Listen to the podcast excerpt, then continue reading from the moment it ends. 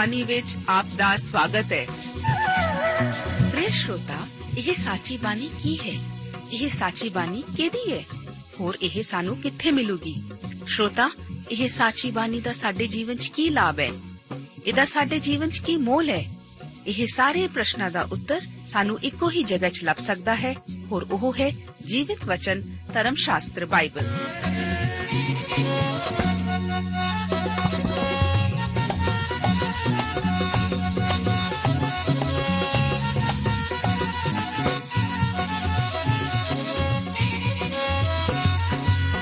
ਧਰਮ ਸ਼ਾਸਤਰ ਬਾਈਬਲ। ਉਹੀ ਜੀਵਿਤ ਵਚਨ ਦਾ ਅਸੀਂ ਇਸ ਕਾਰਜਕ੍ਰਮ ਵਿੱਚ ਅਧਿਐਨ ਕਰਾਂਗੇ।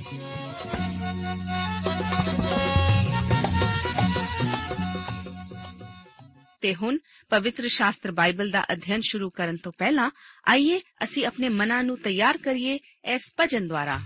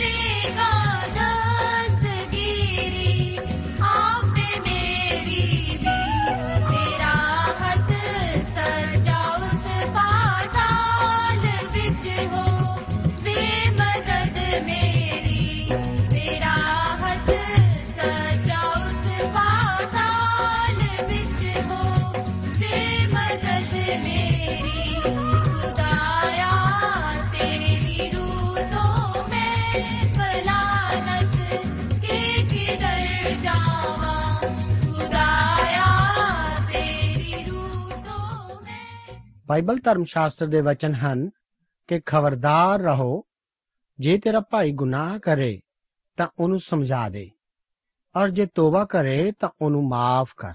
ਪਿਆਰੇ ਅਜ਼ੀਜ਼ੋ, ਅੱਜ ਦੇ ਇਸ ਪ੍ਰੋਗਰਾਮ ਵਿੱਚ ਲੂਕਾ ਦੀ ਇੰਜੀਲ, ਉਸ ਦਾ 22 ਅਧਿਆਏ ਅਤੇ ਉਸ ਦੀ 45 ਆਇਤ ਤੋਂ ਲੈ ਕੇ 71 ਆਇਤ ਤੱਕ ਅਤੇ ਉਸ ਤੋਂ ਬਾਅਦ 23 ਅਧਿਆਏ, ਉਸ ਦੀ 1 ਆਇਤ ਤੋਂ ਲੈ ਕੇ 30 ਆਇਤ ਤੱਕ ਅਧਿਐਨ ਕਰਨ ਲਈ ਮੈਂ ਆਪ ਦਾ ਹਾਰਦਿਕ ਸਵਾਗਤ ਕਰਦਾ ਹਾਂ। ਅੱਜ ਦੇ ਵਚਨ ਦੇ ਇਸ ਹਿੱਸੇ ਵਿੱਚ ਮੁੱਖ ਵਿਸ਼ੇਸ਼ ਪ੍ਰਕਾਰ ਹਨ। ਯੀਸ਼ੂ ਨੂੰ ਯਹੂਦਾ ਦੁਆਰਾ ਧੋਖਾ ਦੇਣਾ, ਯੀਸ਼ੂ ਦੀ ਗ੍ਰਿਫਤਾਰੀ ਅਤੇ ਉਸ ਦਾ ਪ੍ਰਧਾਨ ਜਾਜਕਾਂ ਦੇ ਘਰ ਲੈ ਜਾਣਾ ਪਤਰਸ ਦੁਆਰਾ ਇਨਕਾਰ, ਯੀਸ਼ੂ ਨੂੰ ਮਖੌਲ ਕਰਕੇ ਅਤੇ ਉਸ ਦਾ ਕੁੱਟਿਆ ਜਾਣਾ, ਯੀਸ਼ੂ ਨੂੰ ਸੰਹੇਡਰਨ ਭਾਵ ਸਭਾ ਦੇ ਸਾਹਮਣੇ ਲਿਆਂਦਾ ਜਾਂਦਾ ਹੈ, ਯੀਸ਼ੂ ਨੂੰ ਪਿਲਾਤੂਸ ਅੱਗੇ ਲਿਆਇਆ ਜਾਣਾ ਯੀਸ਼ੂ ਨੂੰ ਹੈਰੋਦੇਸ ਅੱਗੇ ਲਿਜਾ ਕੇ ਬਰਾਬਾਸ ਨੂੰ ਰਿਹਾ ਕੀਤਾ ਜਾਣਾ ਅਤੇ ਯੀਸ਼ੂ ਜੀ ਅਗਾਹਾਂ ਹੀ ਯਰੂਸ਼ਲਮ ਦੀ ਤਵਾਹੀ ਦੱਸਦੇ ਹਨ ਅਤੇ ਆਪਣੇ ਦੁਸ਼ਮਣਾਂ ਲਈ ਵੀ ਪ੍ਰਾਰਥਨਾ ਕਰਦੇ ਹਨ। ਲੂਕਾ ਦੀ ਇੰਜੀਲ ਉਸ ਦਾ 22 ਅਧਿਆਇ ਉਸ ਦੀ 45 ਆਇਤ ਤੋਂ ਲੈ ਕੇ 48 ਆਇਤ ਵਿੱਚ ਲਿਖਿਆ ਹੈ, ਫਿਰ ਪ੍ਰਾਰਥਨਾ ਤੋਂ ਉੱਠ ਕੇ ਉਹ ਚੇਲਿਆਂ ਦੇ ਕੋਲ ਆਇਆ ਅਤੇ ਉਹਨਾਂ ਨੂੰ ਸੋਗ ਦੇ ਮਾਰੇ ਸੁੱਤਿਆਂ ਹੋਇਆਂ ਡਿਠਾ। ਅਤੇ ਉਹਨਾਂ ਨੂੰ ਕਿਹਾ, ਤੁਸੀਂ ਕਾਹਨੂੰ ਸੌਂਦੇ ਹੋ? ਉੱਠ ਕੇ ਪ੍ਰਾਰਥਨਾ ਕਰੋ। ਭਈ ਪਰਤਾਵੇ ਵਿੱਚ ਨਾ ਪਾਓ। ਉਹ ਅਜੇ ਬੋਲਦਾ ਹੀ ਸੀ ਕਿ ਵੇਖੋ, ਇੱਕ ਭੀੜ ਆਈ ਅਤੇ ਉਹਨਾਂ 12 ਵਿੱਚੋਂ ਇੱਕ ਜਣਾ ਜੋ ਯਹੂਦਾ ਕਰਕੇ ਸਦੀਦਾ ਹੈ। ਉਹਨਾਂ ਦੇ ਅੱਗੇ ਅੱਗੇ ਤੁਰ ਕੇ ਯੀਸ਼ੂ ਦੇ ਨੇੜੇ ਆਇਆ ਜੋ ਉਹਨੂੰ ਚੁੰਮੇ ਤਦ ਯੀਸ਼ੂ ਨੇ ਉਹਨੂੰ ਆਖਿਆ, ਯਹੂਦਾ, ਭਲਾ ਤੂੰ ਮਨੁੱਖ ਦੇ ਪੁੱਤਰ ਨੂੰ ਧੋਖੇ ਨਾਲ ਫੜਵਾਉਂਦਾ ਹੈ ਜਾਂ ਚੁੰਮੇ ਨਾਲ ਫੜਵਾਉਂਦਾ ਹੈ? ਇਹ ਕੰਮ ਲਿਖਤ ਵਿੱਚ ਸਭ ਤੋਂ ਨਿਕੰਮਾ ਅਤੇ ਧੋਖੇ ਵਾਲਾ ਹੈ ਜੋ ਕਿ ਲਿਖਣ ਵਿੱਚ ਮਿਲਿਆ ਹੈ। ਯਹੂਦਾ ਨੂੰ ਯੀਸ਼ੂ ਦੇ ਆਰਾਮ ਕਰਨ ਦੇ ਟਿਕਾਣੇ ਦਾ ਪਤਾ ਸੀ। ਉਹ ਦੁਸ਼ਮਣਾਂ ਨਾਲ ਮਿਲ ਕੇ ਉਹਨਾਂ ਨੂੰ ਯੀਸ਼ੂ ਦੇ ਆਰਾਮ ਕਰਨ ਦੀ ਜਗ੍ਹਾ ਤੇ ਲੈ ਆਇਆ। ਚੁੰਮਾ ਪਿਆਰ ਅਤੇ ਸਨੇਹ ਦੀ ਨਿਸ਼ਾਨੀ ਹੈ। ਪਰ ਯਹੂਦਾ ਨੇ ਇਹਦੀ ਵਰਤੋਂ ਵਹਿਸ਼ਿਆਨਾ ਕੰਮ ਕਰਨ ਵਾਸਤੇ ਕੀਤੀ। ਦੇਖਣ ਨੂੰ ਪ੍ਰਭੂ ਵਾਕੂ ਚੇਲਿਆਂ ਵਾਂਗ ਹੀ ਦਿਖਾਈ ਦਿੰਦੇ ਸਨ। ਪਰ ਭੀੜ ਵਿੱਚ ਹੁਣ ਉਹਨੂੰ ਪਛਾਣਨ ਦੀ ਜ਼ਰੂਰਤ ਸੀ, ਜੋ ਕੰਮ ਯਹੂਦਾ ਨੇ ਚੁੰਮਾ ਲੈ ਕੇ ਪੂਰਾ ਕੀਤਾ। ਅੱਗੇ 49 ਆਇਤ ਤੋਂ ਲੈ ਕੇ 53 ਆਇਤ ਦੇ ਵਚਨ ਇਸ ਪ੍ਰਕਾਰ ਹਨ, ਜਾਂ ਉਹਦੇ ਨਾਲਦਿਆਂ ਨੇ ਵੇਖਿਆ ਜੋ ਕੀ ਹੋਣ ਲੱਗਾ ਤਾਂ ਕਿਹਾ, ਪ੍ਰਭੂ ਜੀ, ਅਸੀਂ ਤਲਵਾਰ ਚਲਾਈਏ ਅਤੇ ਉਹਨਾਂ ਵਿੱਚੋਂ ਇੱਕ ਨੇ ਸਰਦਾਰ ਪ੍ਰਧਾਨ ਜਾਜਕ ਦੇ ਚਾਕਰ ਨੂੰ ਮਾਰ ਕੇ ਉਹਦਾ ਸੱਜਾ ਕੰਨ ਉਡਾ ਦਿੱਤਾ। ਪਰ ਯੀਸ਼ੂ ਨੇ ਅੱਗੋਂ ਆਖਿਆ, ਇੱਥੋਂ ਤੀਕਰ ਛੱਡ ਦਿਓ। ਅਤੇ ਉਹਦਾ ਕੰਨ ਛੋ ਕੇ ਉਹਨੂੰ ਚੰਗਾ ਕੀਤਾ। ਤਾਂ ਯੀਸ਼ੂ ਨੇ ਉਹਨਾਂ ਪ੍ਰਧਾਨ ਜਾਜਕਾਂ ਅਤੇ ਹੈਕਲ ਦੇ ਸਰਦਾਰਾਂ ਅਤੇ ਬਜ਼ੁਰਗਾਂ ਨੂੰ ਜਿਹੜੇ ਉਸ ਉੱਤੇ ਚੜ ਆਏ ਸਨ ਆਖਿਆ, ਭਲਾ ਜਿਵੇਂ ਡਾਕੂ ਉੱਤੇ ਤੁਸੀਂ ਤਲਵਾਰਾਂ ਅਤੇ ਡਾਂਗਾ ਫੜੀ ਨਿਕਲੇ ਹੋ ਜਾਂ ਮੈਂ ਰੋਜ਼ ਤੁਹਾਡੇ ਨਾਲ ਹੈਕਲ ਵਿੱਚ ਹੁੰਦਾ ਸਾਂ, ਤਾਂ ਤੁਸੀਂ ਮੇਰੇ ਉੱਤੇ ਹੱਥ ਨਾ ਪਾਏ। ਪਰ ਇਹ ਤੁਹਾਡੀ ਘੜੀ ਅਤੇ ਹਨੇਰੇ ਦਾ ਅਖਤਿਆਰ ਹੈ। ਚੇਲਿਆਂ ਨੇ ਸੋਚਿਆ ਕਿ ਹੁਣ ਤਲਵਾਰ ਦੀ ਵਰਤੋਂ ਕਰਨੀ ਯੋਗ ਹੈ, ਕਿਉਂਕਿ ਯੀਸ਼ੂ ਤਾਂ ਸਲੀਬ ਤੇ ਚੜ੍ਹਨ ਜਾ ਰਿਹਾ ਸੀ। ਉਹਦੇ ਜਾਣ ਬਾਅਦ ਉਹਨਾਂ ਦੀ ਨਿੱਜੀ ਸੁਰੱਖਿਆ ਵਾਸਤੇ ਉਹਨਾਂ ਸੋਚਿਆ ਕਿ ਤਲਵਾਰ ਦੀ ਵਰਤੋਂ ਜ਼ਰੂਰੀ ਹੈ। ਹਨੇਰਾ ਅਤੇ ਰੋਸ਼ਨੀ ਮਸੀਹ ਦੀ ਸਲੀਬ ਤੇ ਮਿਲ ਪਏ ਅੱਗੇ 54 ਆਇਤ ਵਿੱਚ ਅਸੀਂ ਦੇਖਦੇ ਹਾਂ, ਤਾਂ ਉਹ ਉਸ ਨੂੰ ਫੜ ਕੇ ਲੈ ਚੱਲੇ ਅਤੇ ਸਰਦਾਰ ਜਾਜਕ ਦੇ ਘਰ ਵਿੱਚ ਲਿਆਏ ਔਰ ਪਾਤਰਸ ਕੁਝ ਵਿਤ ਤੇ ਪਿੱਛੇ ਪਿੱਛੇ ਤੁਰ ਆਇਆ। ਇਸ ਟਾਈਮ ਤੇ ਯੀਸ਼ੂ ਦੇ ਪਿੱਛੇ ਪਿੱਛੇ ਤੁਰਨਾ ਬੜਾ ਖਤਰਨਾਕ ਸੀ।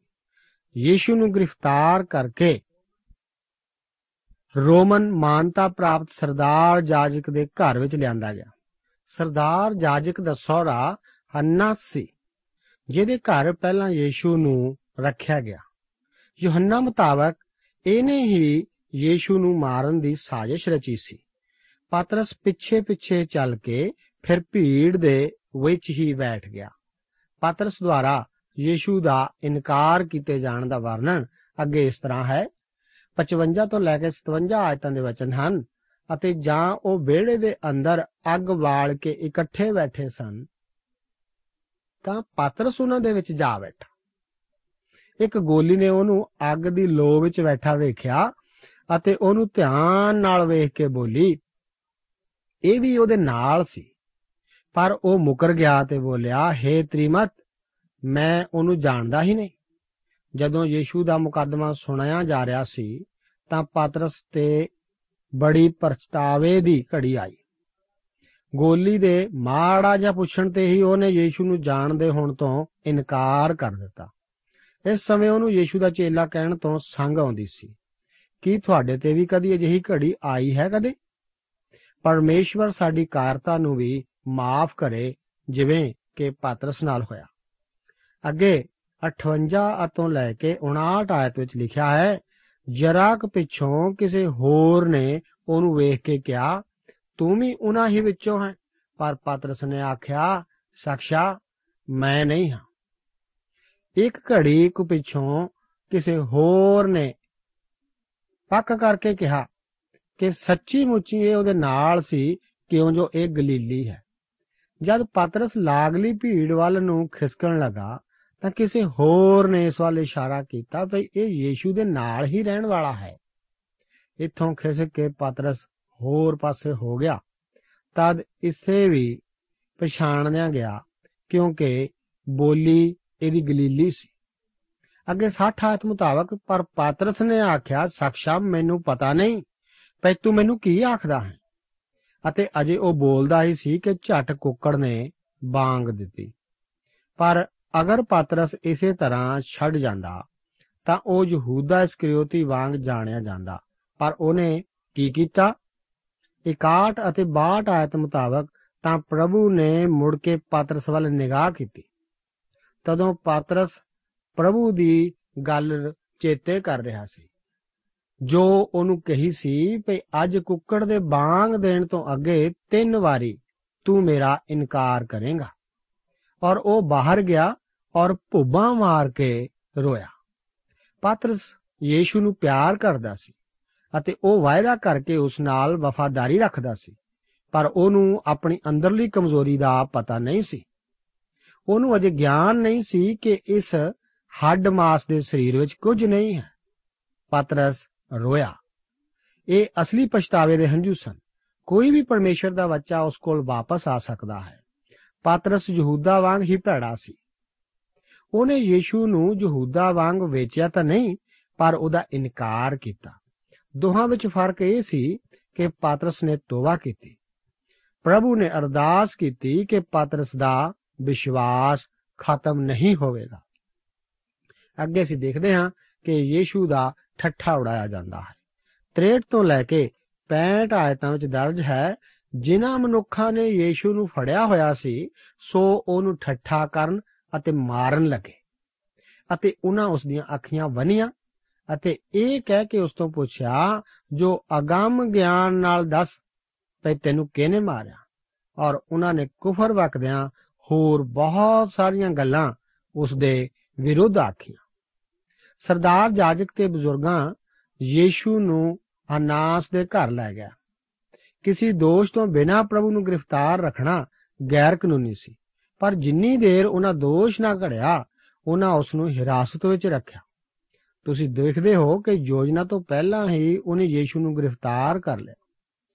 ਦਿਲਚਸਪ ਗੱਲ ਇਹ ਕਿ ਉਹ ਉਸ ਨੂੰ ਇੰਨਾ ਜਲਦੀ ਨਹੀਂ ਲਿਜਾਣਾ ਚਾਹੁੰਦੇ ਸੀ ਜਿੰਨੀ ਜਲਦੀ ਉਹਨਾਂ ਕੀਤੀ।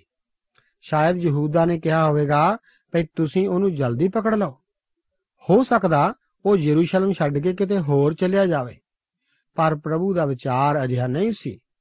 ਕੀ ਤੁਸੀਂ ਨੋਟ ਕੀਤਾ ਕਿ ਪ੍ਰਭੂ ਖਿਲਾਫ ਉਹਨਾਂ ਕੀ ਕੀ ਗੈਰ ਕਾਨੂੰਨੀ ਕੀਤਾ? ਪਹਿਲੀ ਗੱਲ, ਉਹਨਾਂ ਰਾਤ ਸਮੇਂ ਯੀਸ਼ੂ ਨੂੰ ਗ੍ਰਿਫਤਾਰ ਕਰਕੇ ਉਸੇ ਦਿਨ ਫੈਸਲਾ ਸੁਣਾ ਦਿੱਤਾ, ਜੋ ਗੈਰ ਕਾਨੂੰਨੀ ਸੀ। ਪ੍ਰਧਾਨ ਜਾਜਕ ਨੇ ਉਹਦਾ ਚੋਲਾ ਪਾੜ ਦਿੱਤਾ, ਜੋ ਗੈਰ ਕਾਨੂੰਨੀ ਸੀ। ਇਸ ਤਰ੍ਹਾਂ ਕਰਨਾ ਕਾਨੂੰਨੀ ਜ਼ੁਰਮ ਸੀ। ਧਾਰਮਿਕ ਆਗੂਆਂ ਨੇ ਯੀਸ਼ੂ ਨੂੰ ਸਿਫਾਈਆਂ ਹਵਾਲੇ ਕਰੀ ਰੱਖਿਆ, ਜਿੰਨੀ ਦੇਰ ਕਿ ਉਸ ਖਿਲਾਫ ਦੋਸ਼ ਪੱਤਰ ਤਿਆਰ ਨਾ ਹੋਇਆ। ਅਗਰ ਕਿਸੇ ਕੈਦੀ ਨੂੰ ਮੌਤ ਦੀ ਸਜ਼ਾ ਦੇਣੀ ਹੁੰਦੀ, ਤਾਂ ਸਿਪਾਹੀ ਉਸ ਨਾਲ ਖੇਡ ਖੇਡਦੇ। ਜਿਹੜੀ ਖੇਡ ਸਿਪਾਹੀਆਂ ਪ੍ਰਭੂ ਨਾਲ ਖੇਡੀ, ਉਹ ਸੀ ਗਰਮ ਹੱਥ। ਅੱਖੀਆਂ ਬੰਨੇ ਹੋਏ ਕੈਦੀ ਦੇ ਸਾਹਮਣੇ ਦੋਵੇਂ ਹੱਥਾਂ ਦੇ ਘਸੁੰਨ ਬਣਾ ਕੇ ਕੋਈ ਉਹਦੇ ਮੂੰਹ ਤੇ ਮਾਰਦੇ ਜਾਂਦੇ। ਇੱਕ ਜਣਾ ਨਾ ਮਾਰਦਾ। ਫਿਰ ਕੈਦੀ ਨੂੰ ਪੁੱਛਦੇ, ਦੱਸ ਕੇ ਤੈਨੂੰ ਕਿਹਨੇ ਨਹੀਂ ਮਾਰਿਆ? ਇਸ ਤਰ੍ਹਾਂ ਖੇਡਦੇ ਖੇਡਦੇ ਮਸੀਹ ਦੇ ਚਿਹਰੇ ਦਾ ਗੁੱਦਾ ਜਿਹਾ ਬਣ ਗਿਆ। ਉਹ ਬੇਪਛਾਣ ਤੇ ਡਰਾਉਣੀ ਛਕਣ ਵਾਲਾ ਬਣ ਚੁੱਕਾ ਸੀ। ਇੰਨੀ ਮਾਰ ਪੈਣ ਕਰਕੇ ਹੀ ਉਹ ਆਪਣੀ ਸਲੀਬ ਨਹੀਂ ਸੀ ਚੁੱਕ ਸਕਿਆ। ਕਾਸ਼ ਕਿ ਕੋਈ ਹੀ ਸਾਡੇ ਪ੍ਰਭੂ ਦੀ ਪਛਾਣ ਕਰ ਸਕਦਾ। ਅੱਗੇ ਅਸੀਂ ਦੇਖਦੇ ਹਾਂ ਕਿ ਯੀਸ਼ੂ ਨੂੰ ਸਭਾ ਅੱਗੇ ਜਾਂ ਮਜਲਿਸ ਦੇ ਅੱਗੇ ਲਿਜਾਇਆ ਜਾਂਦਾ ਹੈ। 66 ਤੋਂ ਲੈ ਕੇ 69 ਆਇਤਾਂ ਮੁਤਾਬਕ ਜਾਂ ਦਿਨ ਚੜਿਆ ਤਾਂ ਲੋਕਾਂ ਦੇ ਬਜ਼ੁਰਗਾਂ ਦੀ ਪੰਚਾਇਤ, ਅਰਥਾਤ ਪ੍ਰਧਾਨ, ਜਾਜਕ ਅਤੇ ਗ੍ਰੰਥੀ ਇਕੱਠੇ ਹੋ ਕੇ ਉਹਨੂੰ ਆਪਣੀ ਮਹਾ ਸਭਾ ਵਿੱਚ ਲੈ ਗਏ ਅਤੇ ਬੋਲੇ, ਜੇ ਤੂੰ ਮਸੀਹ ਹੈ ਤਾਂ ਸਾਨੂੰ ਦੱਸ। ਤਦ ਉਸਨੇ ਉਹਨਾਂ ਨੂੰ ਕਿਹਾ, ਜੇ ਮੈਂ ਤੁਹਾਨੂੰ ਦੱਸਾਂ, ਤੁਸੀਂ ਪ੍ਰਤੀਤ ਕਦੇ ਨਾ ਕਰੋਗੇ। ਔਰ ਜੇ ਮੈਂ ਕੁਝ ਪੁੱਛਾਂ ਤਾਂ ਤੁਸੀਂ ਉੱਤਰ ਕਦੇ ਨਾ ਦਿਓਗੇ। ਔਰ ਇਹਦੋਂ ਅੱਗੇ ਮਨੁੱਖ ਦਾ ਪੁੱਤਰ, ਪਰਮੇਸ਼ਵਰ ਦੀ ਕੁਦਰਤ ਦੇ ਸੱਜੇ ਹੱਥ ਬਿਰਾਜਮਾਨ ਹੋਏਗਾ। ਮਹਾ ਸਭਾ ਨੇ ਦੋ ਸਵਾਲ ਪ੍ਰਭੂ ਨੂੰ ਪੁੱਛੇ। ਪਹਿਲਾ ਸੀ ਕਿ ਕੀ ਤੂੰ ਮਸੀਹ ਹੈ? ਅਗਰ ਪ੍ਰਭੂ ਕਹਿੰਦੇ ਹਾਂ, ਤਾਂ ਕਾਨੂੰਨ ਮੁਤਾਬਕ ਉਹਨਾਂ ਨੇ ਦੋਸ਼ ਧਰੋਹੀ ਦਾ ਦੋਸ਼ ਲੱਗ ਸਕਦਾ ਸੀ। ਕਿਉਂਕਿ ਰੋਮਨ ਸਾਮਰਾਜ ਵਿੱਚ ਅਗਰ ਕੋਈ ਆਪਣੇ ਆਪ ਨੂੰ ਮਸੀਹਾ ਕਹੇ, ਤਾਂ ਉਸ ਤੋਂ ਰਾਜ ਨੂੰ ਖਤਰਾ ਸੀ। ਲੂਕਾ ਦੀ ਲਿਖਤ, ਉਸ ਦਾ 22 ਅਧਿਆਇ ਅਤੇ 70 ਆਇਤ ਵਿੱਚ ਲਿਖਿਆ ਹੈ, ਤਦ ਉਹਨਾਂ ਸਭਨਾਂ ਆਖਿਆ, ਭਲਾ ਫੇਰ ਤੂੰ ਪਰਮੇਸ਼ਵਰ ਦਾ ਪੁੱਤਰ ਹੈ। ਉਸਨੇ ਉਹਨਾਂ ਨੂੰ ਆਖਿਆ, ਸਤ ਵਚਨ, ਮੈਂ ਉਹ ਹਾਂ। ਇਹ ਉਹਨਾਂ ਦੂਜਾ ਦੋਸ਼ ਲਾਇਆ। ਅੱਗੇ 71 ਆਇਤ ਮੁਤਾਬਕ ਤਦ ਉਹਨਾਂ ਨੇ ਕਿਹਾ, ਹੁਣ ਸਾਨੂੰ ਉਗਾਹੀ ਦੀ ਹੋਰ ਕੀ ਲੋੜ ਹੈ? ਕਿਉਂ ਜੋ ਅਸਾਂ ਆਪ ਉਹਦੇ ਮੂੰਹੋਂ ਸੁਣਿਆ ਹੈ? ਇਸ ਆਧਾਰ ਤੇ ਉਹਨਾਂ ਯੀਸ਼ੂ ਮਸੀਹ ਦੀ ਸਲੀਬੀ ਮੌਤ ਦਿੱਤੀ। ਪਰ ਧਿਆਨ ਰੱਖੋ, ਉਹਨਾਂ ਇਹ ਦੋਸ਼ ਕਿਸੇ ਰੋਮਨ ਅਦਾਲਤ ਵਿੱਚ ਨਹੀਂ ਲਗਾਏ। ਜਦ ਉਹ ਯਹੂਦੀ ਅਦਾਲਤ ਤੋਂ ਰੋਮਨ ਅਦਾਲਤ ਵੱਲ ਤੁਰੇ, ਤਾਂ ਦੋਵੇਂ ਬਦਲ ਗਏ। ਇਹ ਦੋਸ਼ ਵੀ ਬਦਲ ਗਏ। ਇਸ ਦੇ ਨਾਲ ਹੀ ਅਸੀਂ 23 ਅਧਿਆਏ ਵਿੱਚ ਦਾਖਲ ਹੁੰਦੇ ਹਾਂ। ਇੱਥੇ ਅਸੀਂ ਦੇਖਦੇ ਹਾਂ ਕਿ ਯੀਸ਼ੂ ਨੂੰ ਪਿਲਾਤੂਸ ਅੱਗੇ ਲਿਜਾਇਆ ਗਿਆ। ਪਹਿਲੀਆਂ ਦੋ ਆਇਤਾਂ ਦੇ ਵਚਨ ਹਨ ਉਹਨਾਂ ਦੀ ਸਾਰੀ ਸਭਾ ਉੱਠ ਕੇ ਉਹਨੂੰ ਪਿਲਾਤੂਸ ਦੇ ਕੋਲ ਲੈ ਗਈ। ਅਤੇ ਉਹ ਕਹਿਣ ਲੱਗੇ ਕਿ ਅਸੀਂ ਇਸ ਨੂੰ ਸਾਡੀ ਕੌਮ ਨੂੰ ਭਰਮਾਉਂਦਿਆਂ ਅਤੇ ਕੈਸਰ ਨੂੰ ਜਜ਼ੀਆ ਦੇਣ ਤੋਂ ਮਨੇ ਕਰਦਿਆਂ ਅਤੇ ਆਪਣੇ ਆਪ ਨੂੰ ਮਸੀਹ ਪਾਤਸ਼ਾਹ ਕਹਿੰਦਿਆਂ ਡਿਠਾ। ਪਿਲਾਤੂਸ ਫਲਸਤੀਨ ਦਾ ਰੋਮਨ ਗਵਰਨਰ ਸੀ, ਰਾਜਪਾਲ ਸੀ। ਉਹ ਅਕਸਰ ਪਸਾਹ ਦੇ ਦਿਨਾਂ ਵਿੱਚ ਤਿਉਹਾਰ ਮਨਾਉਂਦਿਆਂ ਲੋਕਾਂ ਤੇ ਨਜ਼ਰਸਾਨੀ ਰੱਖਣ ਲਈ ਆਇਆ ਕਰਦਾ ਸੀ ਕਿਉਂਕਿ موسی ਦੀ ਸ਼ਰ੍ਹਾ ਦੀ ਉਲੰਘਣਾ ਕੋਈ ਗੰਭੀਰ ਦੋਸ਼ ਨਹੀਂ ਬਣਦਾ ਸੀ ਤਾਂ ਕਰਕੇ ਉਹਨਾਂ ਰਾਜ ਧਰੋ ਦਾ ਦੋਸ਼ ਲਾਇਆ ਅੱਗੇ ਤਿੰਨ ਆਇਤ ਦੇ ਵਿੱਚ ਹਨ ਪਿਲਾਤੂਸ ਨੇ ਉਸ ਤੋਂ ਪੁੱਛਿਆ ਭਲਾ ਯਹੂਦੀਆਂ ਦਾ ਪਾਤਸ਼ਾਹ ਤੂੰ ਹੈ ਉਸਨੇ ਉਹਨੂੰ ਉੱਤਰ ਦਿੱਤਾ ਤੂੰ ਸੱਤ ਆਖਿਆ ਹੈ ਇਹ ਨਜ਼ਾਰਾ ਤੱਕੋ ਪਿਲਾਤੂਸ ਅੱਗੇ ਤਰਖਾਨ ਦਾ ਪੁੱਤਰ ਖੜਾ ਹੈ ਯਹੂਦੀ ਧਾਰਮਿਕ ਆਗੂ ਉਹਨੂੰ ਗ੍ਰਿਫਤਾਰ ਕਰਕੇ ਲਿਆਏ ਸਨ ਹੁਣ ਯੀਸ਼ੂ ਦਾ ਉੱਤਰ ਬੜਾ ਸਪਸ਼ਟ ਸੀ। ਪਿਲਾਤੂਸ ਉਹ ਛੱਡ ਦੇਣਾ ਚਾਹੁੰਦਾ ਸੀ। ਚਾਰ ਆਇਤ ਵਿੱਚ ਲਿਖਿਆ ਹੈ, ਪਿਲਾਤੂਸ ਨੇ ਪ੍ਰਧਾਨ ਜਾਜਕਾਂ ਅਤੇ ਭੀੜ ਨੂੰ ਆਖਿਆ, ਮੈਂ ਇਸ ਮਨੁੱਖ ਵਿੱਚ ਕੋਈ ਦੋਸ਼ ਨਹੀਂ ਵੇਖਦਾ। ਪਿਲਾਤੂਸ ਉਹਨੂੰ ਛੱਡ ਦੇਣਾ ਚਾਹੁੰਦਾ ਸੀ। ਅੱਗੇ ਪੰਜ ਆਇਤ ਦੇ ਵਚਨ ਹਨ, ਧਾਰਮਿਕ ਆਗੂਆਂ ਨੇ ਦੋਸ਼ ਲਾਇਆ ਕਿ ਯੀਸ਼ੂ ਇੱਕ ਕ੍ਰਾਂਤੀ ਪੈਦਾ ਕਰ ਰਿਹਾ ਹੈ। ਉਹਨਾਂ ਕਿਹਾ ਕਿ ਸੰਵਿਧਾਨਿਕ ਪਦਵੀ ਦੇ ਖਿਲਾਫ ਉਹਨੇ ਬਿਗਾਵਤ ਕੀਤੀ ਹੈ। ਅੱਗੇ 6 ਅਤੇ 7 ਆਇਤ ਦੇ ਵਚਨ ਹਨ, ਪਿਲਾਤੂਸ ਨੇ ਇਹ ਸੁਣ ਕੇ ਪੁੱਛਿਆ, ਭਈ ਇਹ ਮਨੁੱਖ ਗਲੀਲੀ ਹੈ? ਅਤੇ ਜਾਂ ਉਸਨੇ ਮਾਲੂਮ ਕੀਤਾ ਜੋ ਇਹ ਹੈਰੋਦਿਸ ਦੇ ਇਲਾਕੇ ਦਾ ਹੈ, ਤਾਂ ਉਸ ਨੂੰ ਹੈਰੋਦਿਸ ਦੇ ਕੋਲ ਜਿਹੜਾ ਆਪ ਉਨੀ ਦਿਨੀ ਯਰੂਸ਼ਲਮ ਵਿੱਚ ਸੀ ਕੱਲਿਆ ਪਿਲਾਤੂਸ ਕੁੰਡੀ ਵਿੱਚੋਂ ਨਿਕਲਣਾ ਚਾਹੁੰਦਾ ਸੀ, ਕਿਉਂਕਿ ਯੀਸ਼ੂ ਦੀ ਬੋਲੀ ਤੋਂ ਉਹਨੇ ਪਛਾਣ ਲਿਆ ਕਿ ਇਹ ਹੈਰੋਦਿਸ ਦੇ ਇਲਾਕੇ ਦਾ ਹੈ। ਤਾਂ ਕਰਕੇ ਉਹਨੇ ਹੈਰੋਦਿਸ ਦੇ ਹਵਾਲੇ ਕਰ ਦਿੱਤਾ। ਹੈਰੋਦਿਸ ਖੁਦ ਉਨੀ ਦਿਨੀ ਸਬਬੀ ਯਰੂਸ਼ਲਮ ਵਿੱਚ ਆਇਆ ਹੋਇਆ ਸੀ। ਅੱਠ ਦੇ ਵਚਨ ਹਨ। ਹੈਰੋਦਿਸ ਯੀਸ਼ੂ ਨੂੰ ਵੇਖ ਕੇ ਵੱਡਾ ਆਨੰਦ ਹੋਇਆ। ਕਿਉਂ ਜੋ ਉਹ ਚਿਰੋਕਣਾ ਉਹਨੂੰ ਵੇਖਣਾ ਚਾਹੁੰਦਾ ਸੀ। ਇਸ ਕਰਕੇ ਜੋ ਉਹਨ ਉਸ ਦੀ ਖਬਰ ਸੁਣੀ ਸੀ ਅਤੇ ਉਹਨੂੰ ਆਸ ਸੀ ਜੋ ਉਹਦੇ ਹੱਥੋਂ ਕੋਈ ਨਿਸ਼ਾਨ ਵੇਖੇ। ਇਸ ਸਮੇਂ ਤੋਂ ਪਹਿਲਾਂ ਯੀਸ਼ੂ ਨੇ ਫਰੀਸੀਆਂ ਨੂੰ ਕਿਹਾ ਸੀ ਤੁਸੀਂ ਜਾ ਕੇ ਉਸ ਲੋਮੜੀ ਨੂੰ ਕਹੋ, ਭਈ ਵੇਖ ਮੈਂ ਅੱਜ ਔਰ ਕੱਲ ਭੂਤਾਂ ਨੂੰ ਕੱਢਦਾ ਅਤੇ ਨਿਰੋਆ ਕਰਦਾ ਹਾਂ ਔਰ ਤੀਏ ਦਿਨ ਪੂਰਾ ਹੋ ਜਾਵਾਂਗਾ। ਇਸ ਤਰ੍ਹਾਂ ਹੈਰੋਦੇਸ ਦੀ ਉਤਸੁਕਤਾ ਵੱਧ ਗਈ ਸੀ ਅਤੇ ਉਹ ਯੀਸ਼ੂ ਦੇ ਦਰਸ਼ਨ ਕਰਨਾ ਚਾਹੁੰਦਾ ਸੀ। 9 ਆਇਤ ਮੁਤਾਬਕ ਆਪਾਂ ਵੇਖਦੇ ਹਾਂ ਕਿ ਹੈਰੋਦੇਸ ਨੇ ਕਈ ਸਵਾਲ ਪ੍ਰਭੂ ਨੂੰ ਪੁੱਛੇ, ਪਰ ਆਪ ਨੇ ਕਿਸੇ ਸਵਾਲ ਦਾ ਵੀ ਉੱਤਰ ਨਾ ਦਿੱਤਾ। ਹੈਰੋਦੇਸ ਆਪਣੀ ਪੁਰਾਣੀ ਲੋਮੜੀ ਸੀ, ਜਿਹਨੂੰ ਕਹਿਣ ਦਾ ਕੋਈ ਫਾਇਦਾ ਨਹੀਂ ਸੀ। 10 ਤੋਂ ਲੈ ਕੇ 12 ਆਇਤਾਂ ਵਿੱਚ ਵਚਨ ਹਨ, ਪ੍ਰਧਾਨ ਜਾਜਕਾਂ ਤੇ ਗ੍ਰੰਥੀਆਂ ਨੇ ਖਲੋ ਕੇ ਵੱਡੇ ਜੋਸ਼ ਨਾਲ ਉਸ ਤੇ ਦੋਸ਼ ਲਾਇਆ।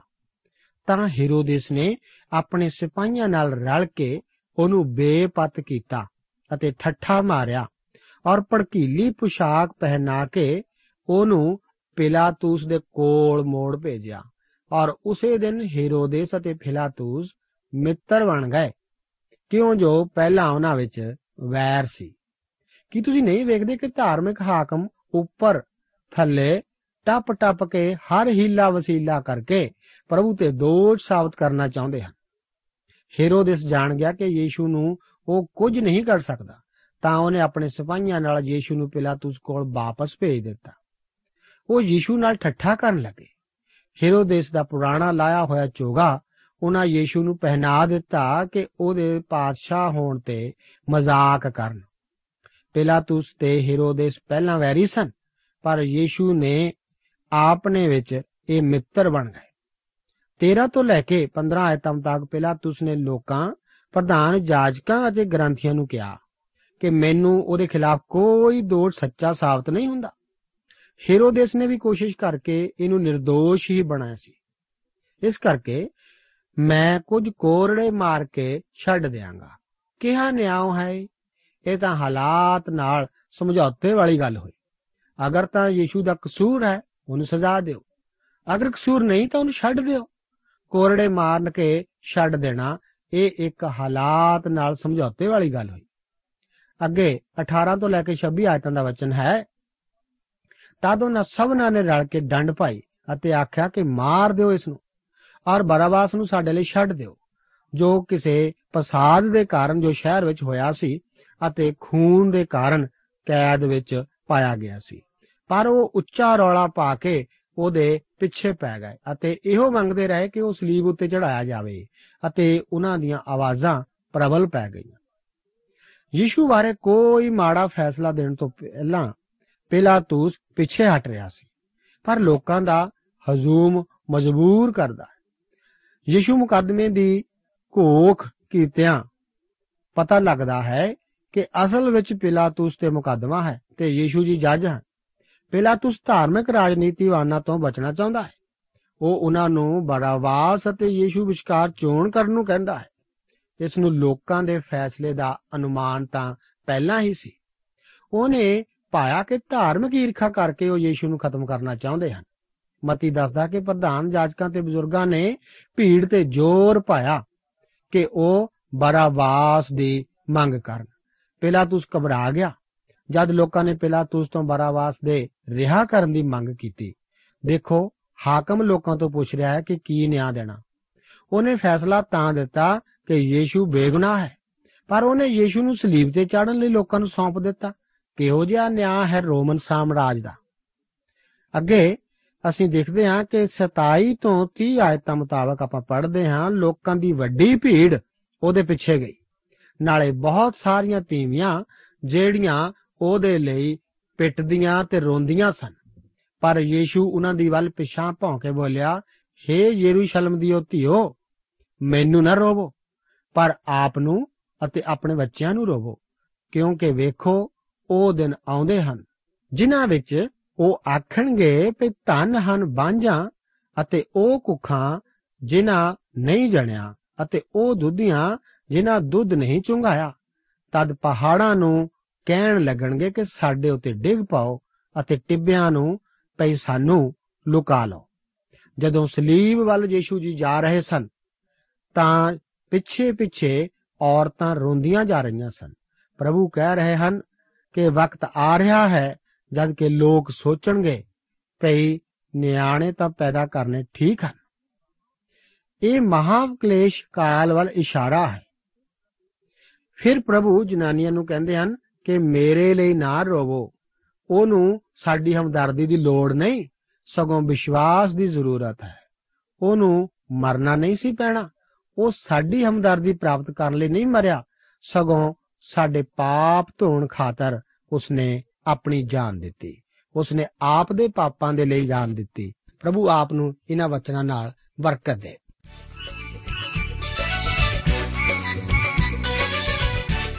ਦੋਸਤੋ, ਸਾਨੂੰ ਉਮੀਦ ਹੈ ਕਿ ਇਹ ਕਾਰਜਕ੍ਰਮ ਤੁਹਾਨੂੰ ਪਸੰਦ ਆਇਆ ਹੋਵੇਗਾ ਤੇ ਇਹ ਕਾਰਜਕ੍ਰਮ ਸੁਣ ਕੇ ਤੁਹਾਨੂੰ ਬਰਕਤਾਂ ਮਿਲੀਆਂ ਹੋਣਗੀਆਂ।